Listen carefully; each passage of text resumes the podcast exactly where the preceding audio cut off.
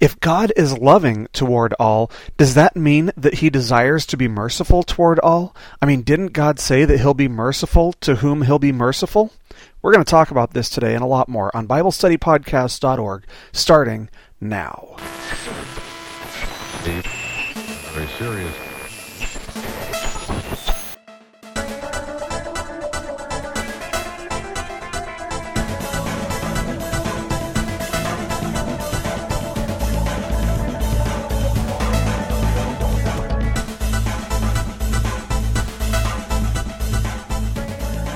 Hello, everybody, and thank you for downloading us today. You're listening to BibleStudyPodcast.org. Today is Thursday, August the 27th of 2009, and as always, I'm your host, Toby Logsden, and welcome to our second to last lesson on knowing God. This is our second to last lesson before we wrap things up completely. Uh, we'll have one more lesson next week, so uh, be sure to, to tune in for that. But thank you so much for downloading this message today and for joining us. It's always just a, a privilege to have you guys here with us, and this has been a really neat study. It's been long. We've been going since, uh, I think, October of last year uh, if I'm not mistaken. But yeah, it's been a long, uh, a long series that we've done with a few breaks in between.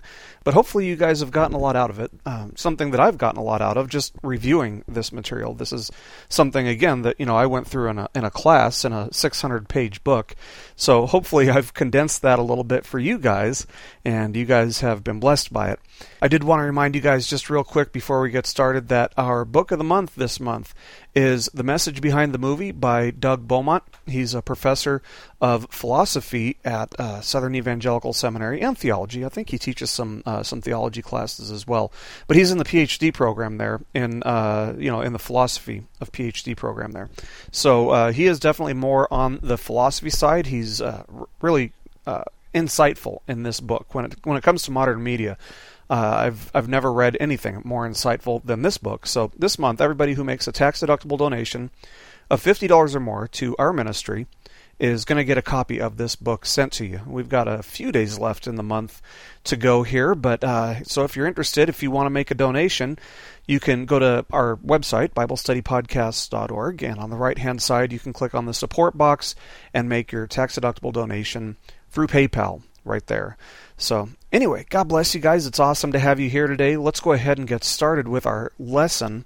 Uh, we do kind of have a lot to cover today. Uh, this is a very uh, somewhat controversial subject. I'd say it's very controversial because there are a lot of misunderstandings about what it means and whether it's even valid or not to say that God is merciful. Well, at this point in our study, you know, we've actually concluded our study of the actual attributes of God. Uh, when we're talking about God being merciful, that's not an attribute. However, before we wrap our study up completely, which we'll do next week, there are actually two very important things that can be said about God which logically and necessarily flow from some of his other attributes. We're going to cover the second one next week, but the one that we're going to cover this week, uh, the, the quality that we're going to cover this week is mercy. And again, let's make note of the fact that this is not an attribute of God per se. Rather, it's an activity of God which results from a combination of attributes such as immutability, righteousness, uh, justice, holiness, and love. And when you put all those attributes together, when, when all of these attributes are put into action simultaneously, what do you get? You get mercy. Well, before we uh, proceed here, let's go ahead and just ask the question what is mercy? What does it mean when we say that about God? Well, there are several Hebrew words which are used in the Old Testament, of course, which indicate that God is merciful. It can mean ransom or propitiatory in some instances. Uh, in other instances, it can indicate compassionate love. It can also mean all good or all loving in some other cases. In the Greek used in the New Testament, again, there are several terms which imply God's mercifulness. Some terms indicate the action of showing mercy, pity, or uh, or compassion. Even another term would indicate sympathy. So all of these terms communicate something meaningful about God. Although God, because He's infinite in nature and essence, is all of this and more. As uh, as Paul wrote in Romans chapter five verse twenty, he wrote, "Where sin increased, grace abounded all the more." I love the way that Eugene Peterson paraphrases this verse, and he paraphrases it very accurately, I might add. He says, Sin didn't and doesn't have a chance in competition with the aggressive forgiveness we call grace. When it's sin versus grace, grace wins hands down. End quote. And of course, that's a paraphrase. That's not coming uh, from the English translation. That's taking all the implications that are in the Greek. And Eugene Peterson is a linguistic scholar. He knows the Greek better than almost anybody. He's he's a linguistic scholar, so he's taking all the implications in the Greek and paraphrasing it based on that. And I think that's a very good paraphrase of what that verse is trying to communicate. But you know, God's mercy is beyond measure, and that's what it's saying. And as such, we can only describe it to an extent since we're trying to say something finite about that which is infinite, namely God. Now, as we just noted, God's mercifulness is rooted in several of his attributes. Let's talk about that. First of all, it's rooted in his all loving nature. In Numbers chapter 14, verses 18 and 19, we read, The Lord is slow to anger and abundant in loving kindness, forgiving iniquity and transgression. But he will by no means clear the guilty, visiting the iniquity of the fathers on the children to the third and the fourth generations. Pardon, I pray, the iniquity of this people according to the greatness of your loving kindness, just as you have also forgiven this people from Egypt even until now. Of course, this was a prayer of Moses. And so, thus, his all loving nature leads God to desire the opportunity to forgive. Uh, God's mercy is also described as being great. That's something that we can say about uh, about God's mercy is that it's great. In Genesis chapter 19, verse 19, Lot proclaims, "Now behold, your servant has found favor in your sight, and you have magnified your loving kindness, which you have shown me by saving my life." Now, as we just observed, Moses pleaded with God, saying, Pardon, I pray, the iniquity of this people according to the greatness of your loving kindness. That's from Numbers chapter 14 verse 19. In 1 Kings chapter 3 verse 6, Solomon says, "You have shown great loving kindness to your servant David, my father, according as he walked before you in truth and righteousness and uprightness of heart toward you, and you have reserved for him this great loving kindness." Nehemiah proclaimed the greatness of God's love, saying, quote, I commanded the Levites that they should purify themselves and come as gatekeepers to sanctify the Sabbath day. For this also remember me, O my God, and have compassion on me according to the greatness of your loving kindness. That's from Nehemiah chapter 13, verse 22. And of course, in the New Testament, we read uh, of God's uh, the greatness of God's loving kindness as well. In uh, in Luke, we read of Elizabeth in the first chapter, uh, and here Luke wrote that, quote, her neighbors and her relatives heard that the Lord had displayed his great mercy toward her, and they were rejoicing with her. That's from Luke chapter 1, verse 58. In Ephesians chapter uh, 2, verses 4 and 5, Paul writes that, quote, God, being rich in mercy because of his great love with which he loved us, even when we were dead in our transgressions, made us alive together with Christ. By grace you have been saved. God's mercy can also be said uh, to be eternal, just as He is eternal. In 2 Samuel chapter 7, verse 15, God says, My loving kindness shall not depart from him, as I took it away from Saul, whom I removed from before you. And then he, he goes on to make his everlasting covenant with David uh, in the verse that follows, promising, quote, Your house and your kingdom shall endure before me forever. Your throne shall be established forever.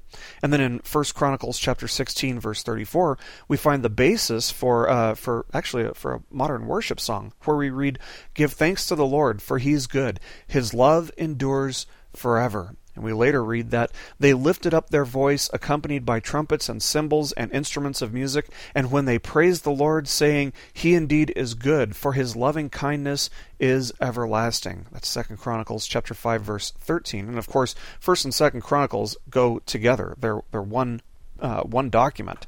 They were broken in half because of the size of, uh, because of the size of them. And then again in uh, Second Chronicles chapter seven verse six, we read, "The priests stood at their posts, and the Levites also with the instruments of music to the Lord, which King David had made for giving praise to the Lord, for His loving kindness is everlasting." And again in Second Chronicles chapter twenty verse twenty one, we read, "They went out before the army and said, Give thanks to the Lord, for His loving kindness is everlasting." Well, gee, you know, you'd think that uh, the everlasting nature of God's mercy is maybe a theme in Second Chronicles, wouldn't you? Yeah, it definitely is. You know, we can also say in regards to God's mercy that He's faithful, and that flows from His unchanging nature.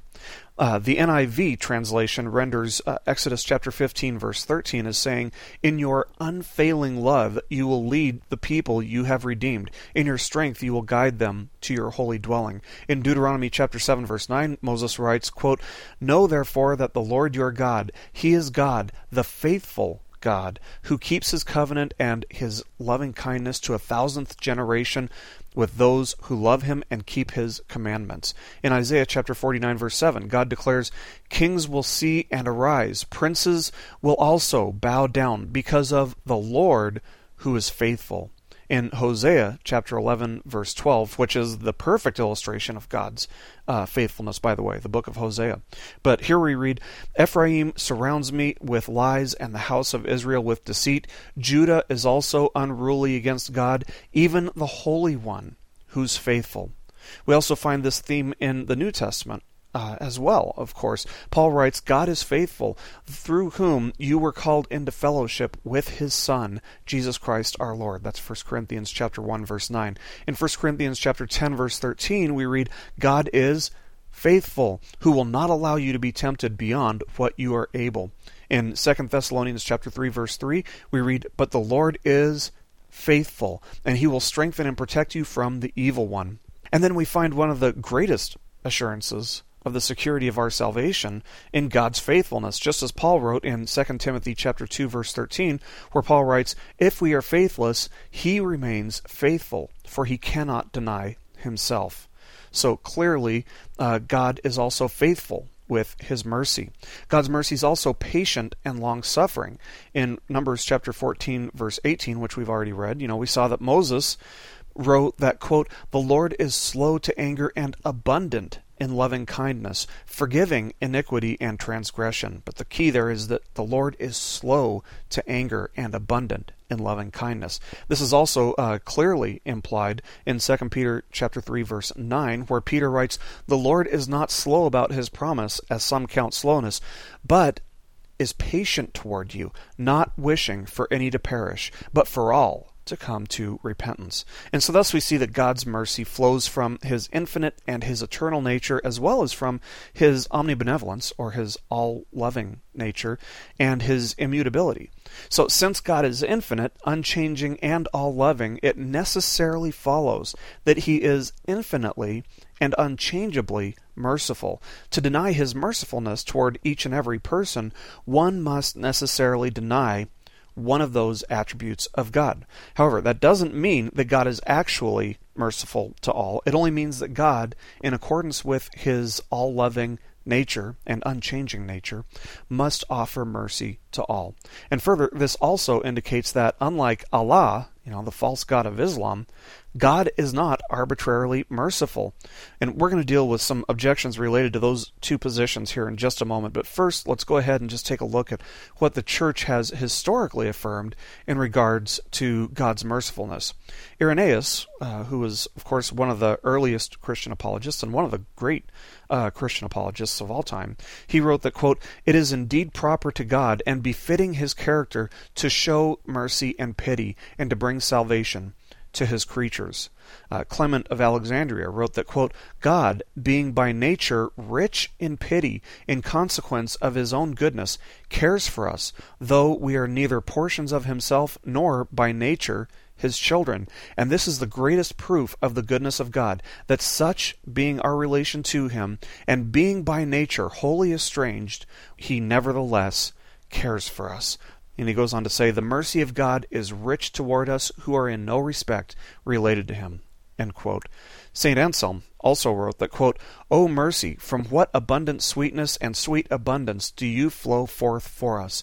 O boundless goodness of God, with what feeling should you be loved by sinners? For you save the just whom justice commends, but you free sinners whom justice condemns. End quote. And Thomas Aquinas, who, of course, is the greatest theologian and apologist of all time, just my personal opinion, he wrote that, quote, God acts mercifully not indeed by going against his justice, but by doing something more than justice. Thus, a man who pays another 200 pieces of money, though owing him only 100, does nothing against justice, but acts liberally or mercifully. The case is the same with one who pardons an offense committed against him, for in remitting it he may be said to bestow a gift. And then Aquinas goes on to write, quote, Hence it is clear that mercy does not destroy justice, but in a sense is the fullness thereof. End quote. And finally, John Calvin noted that, quote, Without any merit of ours, our salvation depends entirely on the mercy of God. End quote. And so clearly, the church has historically affirmed that God is indeed merciful. Well, at this point, let's go ahead and address some of uh, some of the objections related to God's mercifulness, and some of these are very serious objections, and uh, they're also all very common. So let's go ahead and talk about those.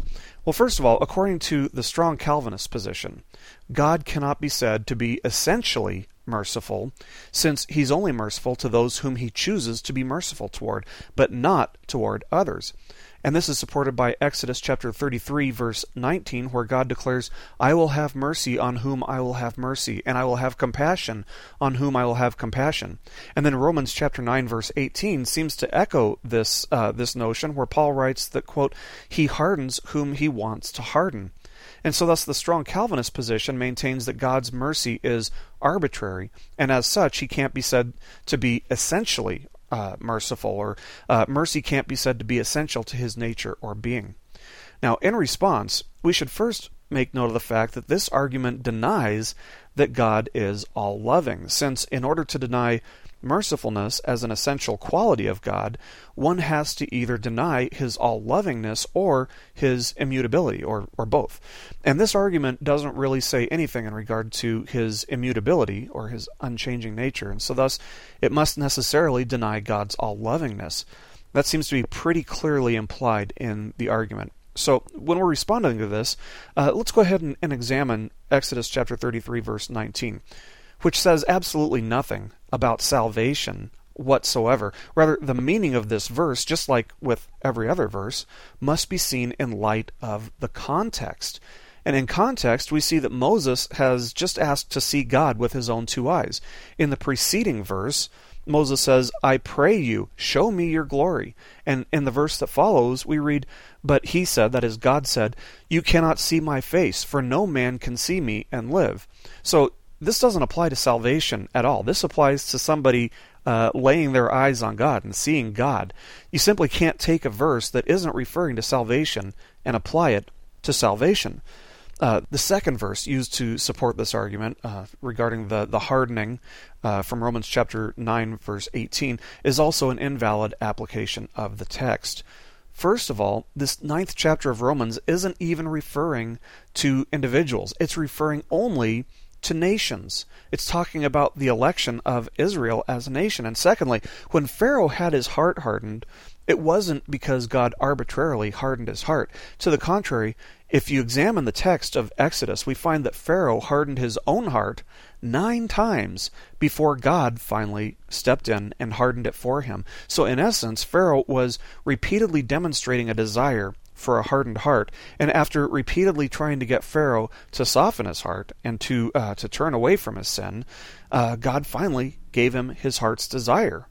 The same sun that melts wax also hardens clay. The difference isn't in the sun, the difference is in the agent receiving the sun's rays. And finally, uh, just one final note here we shouldn't miss the significance of denying God's mercy toward all people. If God can arbitrarily offer mercy to some but not others, then voluntarism is correct. Of course, voluntarism, uh, for those of you who may not be familiar with the term, asserts that something is morally good simply because God does it, rather than asserting that God does it because it's good. It's kind of uh, a case of putting the uh, the carriage before the horse. So the position of voluntarism is the position that Islam actually has in regard to Allah. The false god Allah is arbitrary and can do evil and it's still good because Allah is arbitrary and he can do whatever he wants. And whatever he does is good just because he does it. Well, why in the world would Christians who hold to the strong Calvinist position apply a characteristic of a false God to the true living God of the Bible? The fact is they shouldn't, but they do. contrary to voluntarism, God is only capable of doing that which is good. That's why it says that God uh, cannot lie. It's impossible for God to lie because He's good in accordance with His nature and His essence. It's impossible for Him to do something which isn't good. It's not that whatever He does is automatically good. Scripture's clear. God desires to save all people. That's what we get from Second uh, Peter chapter three verse nine, which we already talked about. And he also calls all people to repent. That's from Acts chapter seventeen verse thirty. So clearly, uh, this position is not accurate. And this actually leads to our second objection, and that's this. If God is merciful toward all, then everyone will be saved. But the Bible clearly teaches that this is not the case, and thus it must not be true that God is merciful toward all.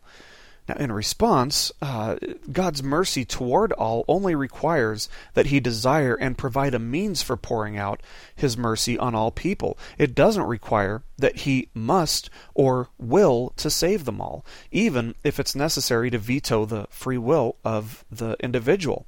Jesus taught that everyone is invited to receive God's mercy through the gospel, but He didn't teach that everyone will respond affirmatively to that invitation. In order to have the crucifixion applied to our sin, we must accept that gift. So, a third objection, which is perhaps the most common of all, is that mercy and wrath are uh, are contradictory. They're incompatible with one another. God's wrath is necessarily implied in His righteousness and justice, and thus it seems that God can be either pouring out His mercy or His wrath, but not both. Now, in response, this is actually pretty simple, and we've talked about it here on uh, on BibleStudyPodcast.org before. Uh, mercy and wrath are like two totally separate rivers that the individual can float down. Now, these two rivers don't collide, causing a necessary contradiction, and so thus there are no compatibility issues when speaking of God's wrath and mercy. His wrath is only poured out on the unrepentant, and His mercy is only poured out on the repentant. The only way for wrath and mercy to be incompatible or uh, self negating, I guess, self defeating, is if they were applied to the same person at the same time and in the same sense. But they're not. They're applied to different individuals. So, thus, there is no issue with incompatibility when we're talking about God's mercy and wrath. So, anyway, I uh, hope that clears it up. If you have any questions related to this issue, feel free to email me at cleanslate.ministries at hotmail.com. And uh, by the way, if you uh, if you feel like it, you know, write me and let me know what you think of the new intro. Uh, I'm curious what you guys think. I'm not sure if I'm going to keep that or not. It's a little bit more snazzy, maybe. But uh, anyway, I was just bored and decided to play around with our intro. So, anyway, God bless you guys, and thank you so much for listening today. I'll see you next time on BibleStudyPodcast.org. Keep growing closer to Jesus. This lesson has been brought to you by BibleStudyPodcast.org, a paraministry of Clean Slate Evangelical Ministries, which is a nonprofit, listener supported ministry based in Monroe, North Carolina. While our desire is that your primary giving be done with your local church, if the Lord is leading you to support our ministry, we do depend on your support to keep our ministry going and growing. If you feel the Lord calling you to support our ministry, you can go to BibleStudyPodcast.org and click on support on the right hand side. You can make a tax deductible donation from there. By doing so, you'll be helping us to reach multitudes of people each and every month from around the world who, just like yourself, desire to find answers and meaning in Scripture. We thank you for listening today, and we pray that the Lord blesses you and draws you closer to Him. Keep growing closer to Jesus.